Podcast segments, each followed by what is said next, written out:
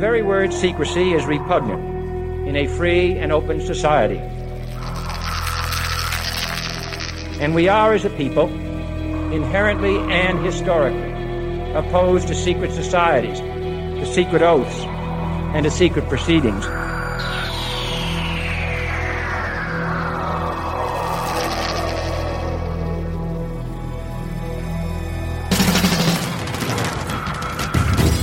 Questions you always had, the answers you were never given, the place to seek the truth. Welcome to Veritas.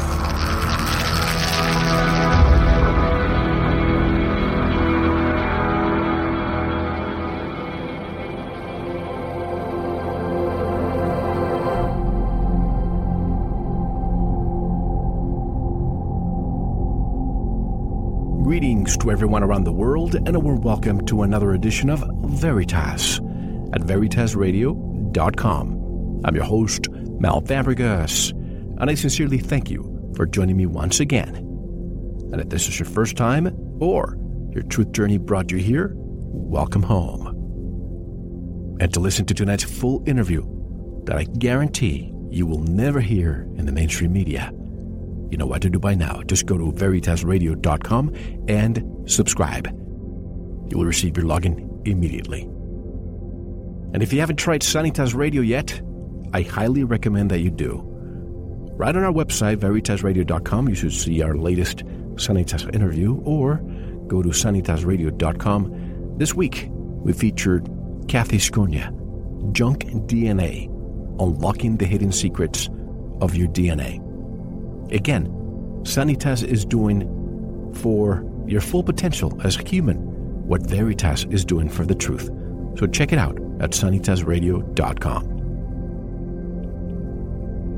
During the 75 years that have now passed since the end of the grand history altering event known as World War II, only a single narrative of the great conflict has been heard.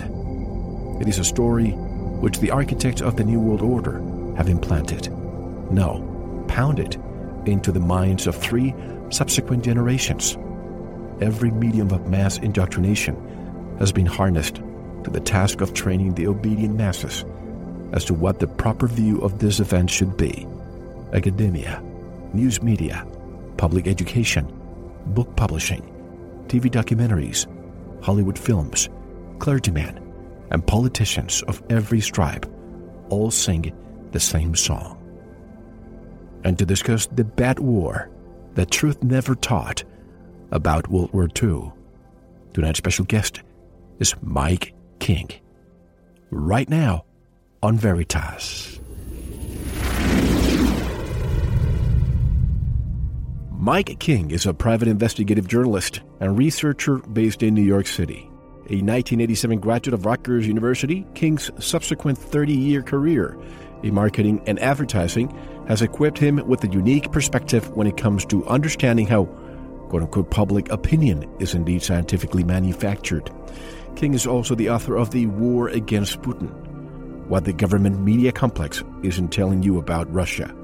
King's other interests include the animal kingdom, philosophy, chess, cooking, literature, and history, with emphasis on events of the late 19th through the 20th centuries. For a more comprehensive bio, visit our website.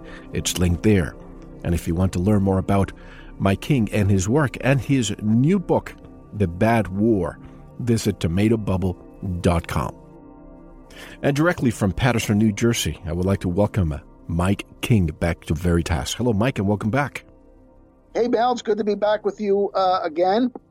Uh, we, we spoke about the war against Putin last time, and I'm uh, excited to tell you all about the bad war. Absolutely. And speaking of Putin, I'm glad to hear that there's at least a temporary ceasefire in Ukraine right now. Let's see what happens with that.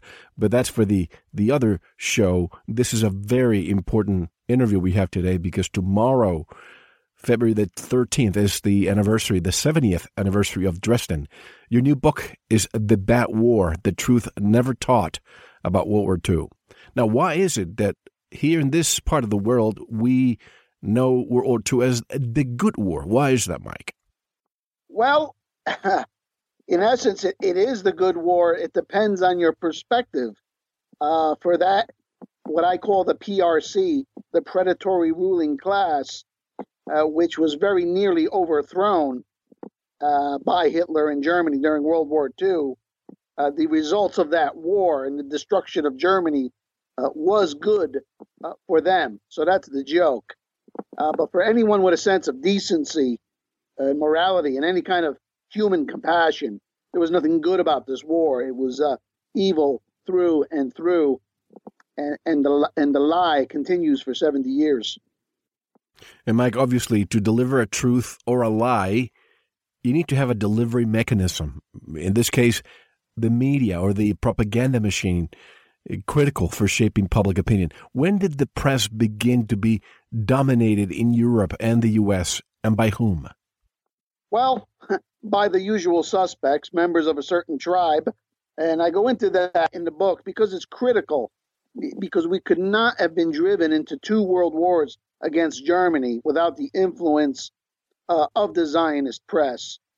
Uh, but the, the first major acquisition uh, was in the 1870s when Paul Reuters established uh, uh, Reuters, International Press uh, Agency, and his birth name is Berel Israel, something like that.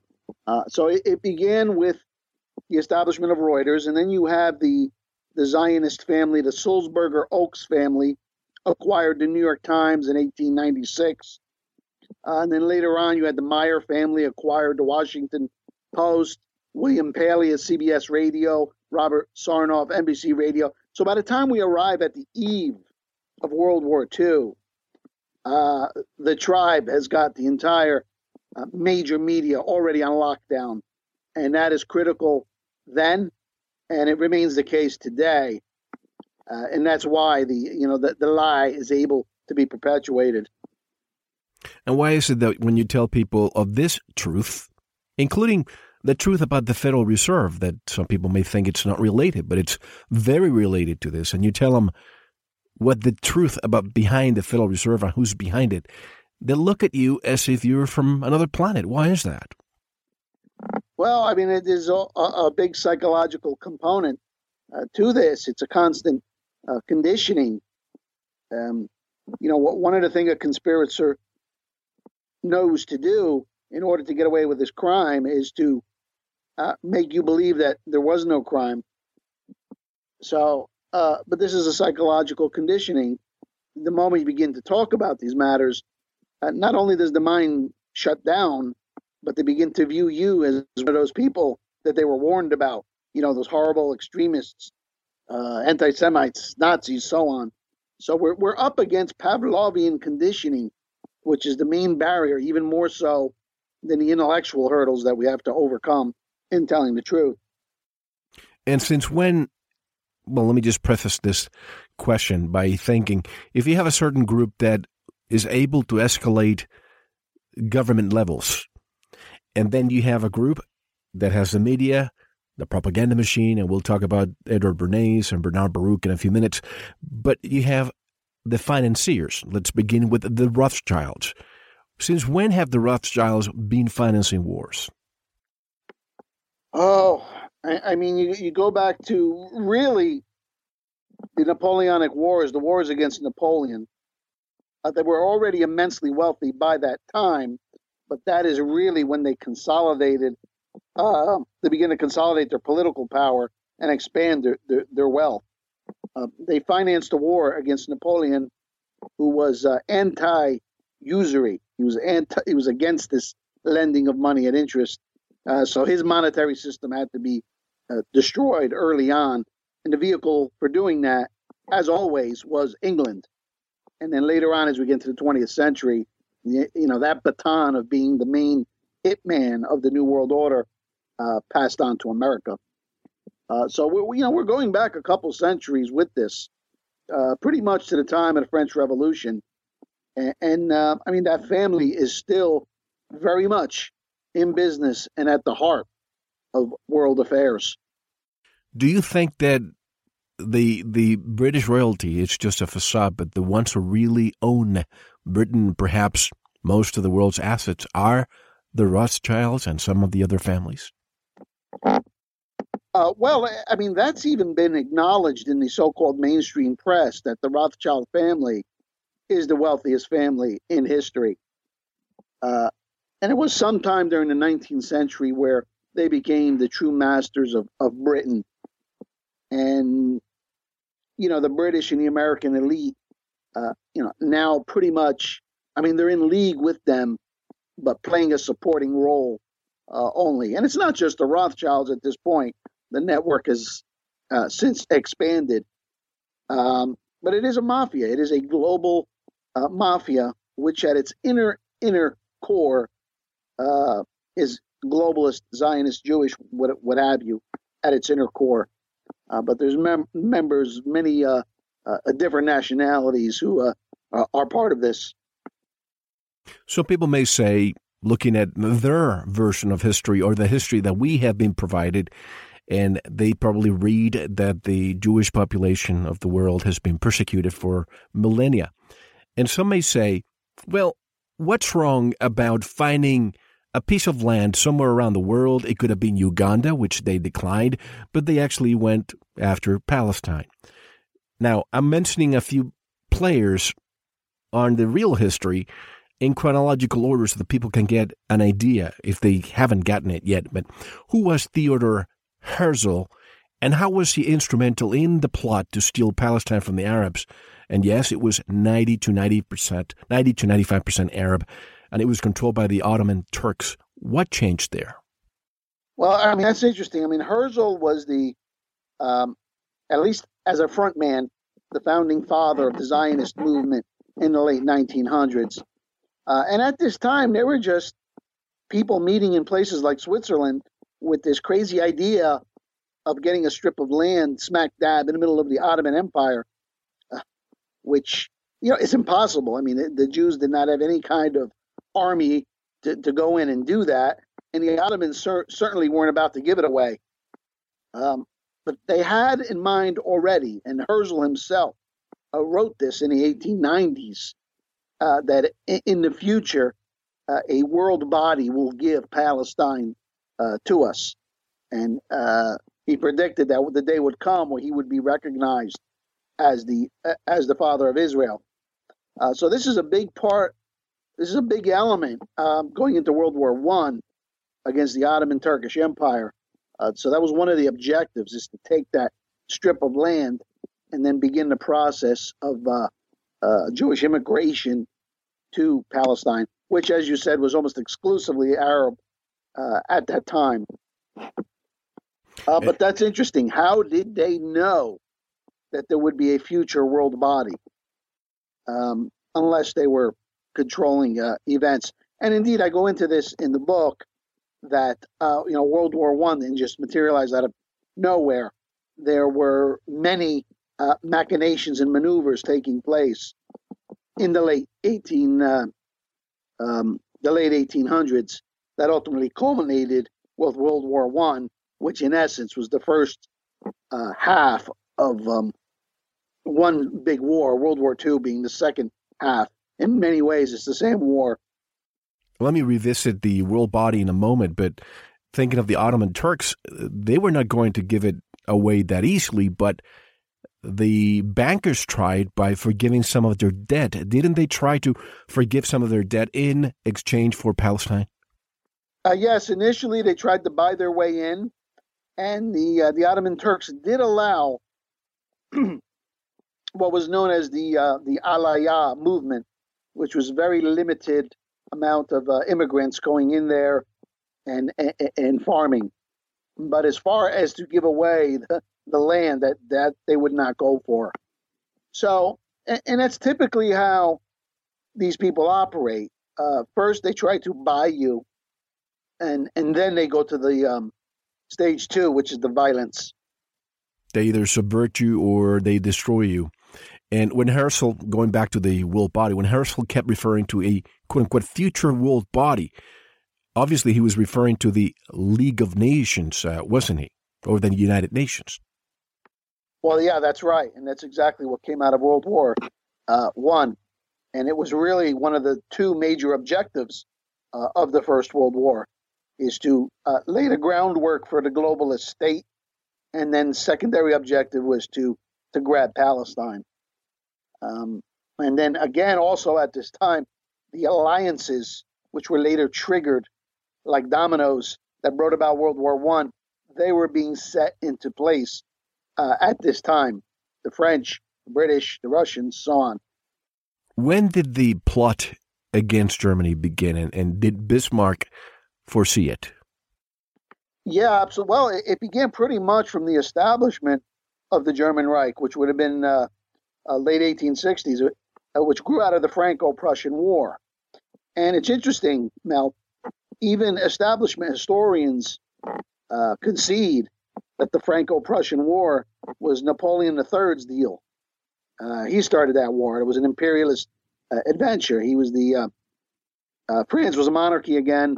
He was the nephew of uh, the Napoleon, and France was defeated again uh, by Prussia in an alliance of 30 German smaller states. And out of that war, they united, and thus was born the German Reich, which very soon was on its way to becoming a world economic power, yet peaceful. But France always wanted a second shot uh, at, at Germany. At that time, didn't they welcome a lot of the Jews and they prospered and they flourished? Well, it's interesting. Um, Bismarck, who was the, the first chancellor of this uh, unified German state, uh, he being the political leader, and then of course the emperor was Wilhelm I. Uh, but you know, Bismarck was the real mover and shaker. He was the great statesman. And one of the first uh, acts, and, and, this is in the first year of the new German Reich, is Bismarck.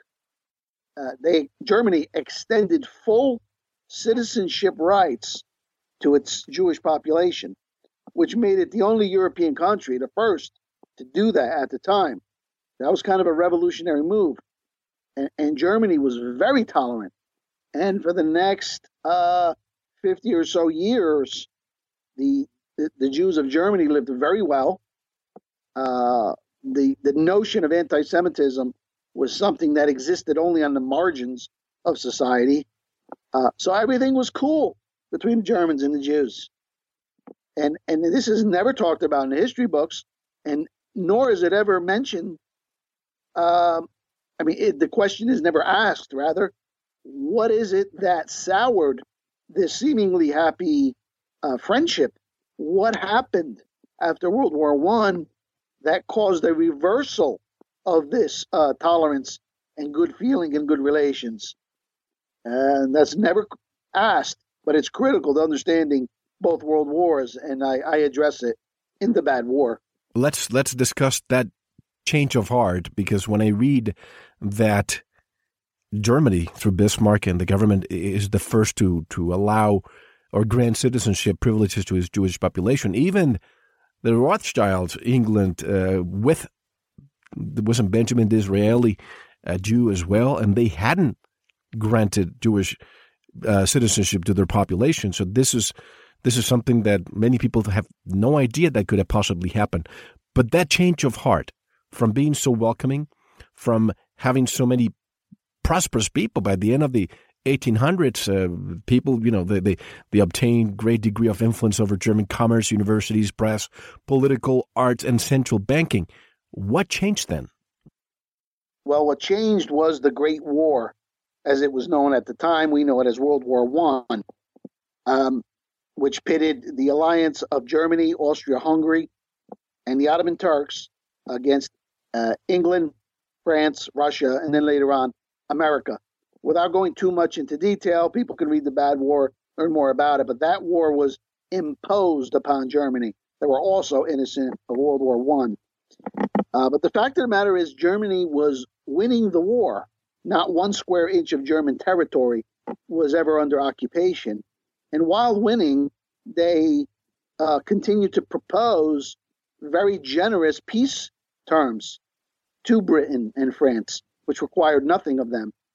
And these peace terms were considered, serious, seriously considered, uh, in order to end the war. And it was at that critical juncture that the Thank you for listening. To unlock the full two hour interview, including video formats, downloads, transcripts, exclusive articles, and more, subscribe to Veritas Plus now. Gain access to our entire archive dating back to 2008. Just click subscribe at veritasradio.com. Because you don't want to believe, you want to know. Subscribe now. To listen to the rest and all of our exclusive material, proceed to the Veritas Plus member section or join the Veritas Plus family by subscribing. Click on the subscribe button at veritasradio.com. Don't forget to visit the Veritas store for focused life force energy. Get a 15 day free trial today with no credit card required. And if you want to get in touch with Mel, want to be a guest on this radio program, have a guest suggestion, or have feedback, just click on the contact button on our website at veritasradio.com. Now, proceed to the Veritas Plus member section or subscribe to listen to the rest of the interview. You don't want to miss it because you don't want to believe, you want to know.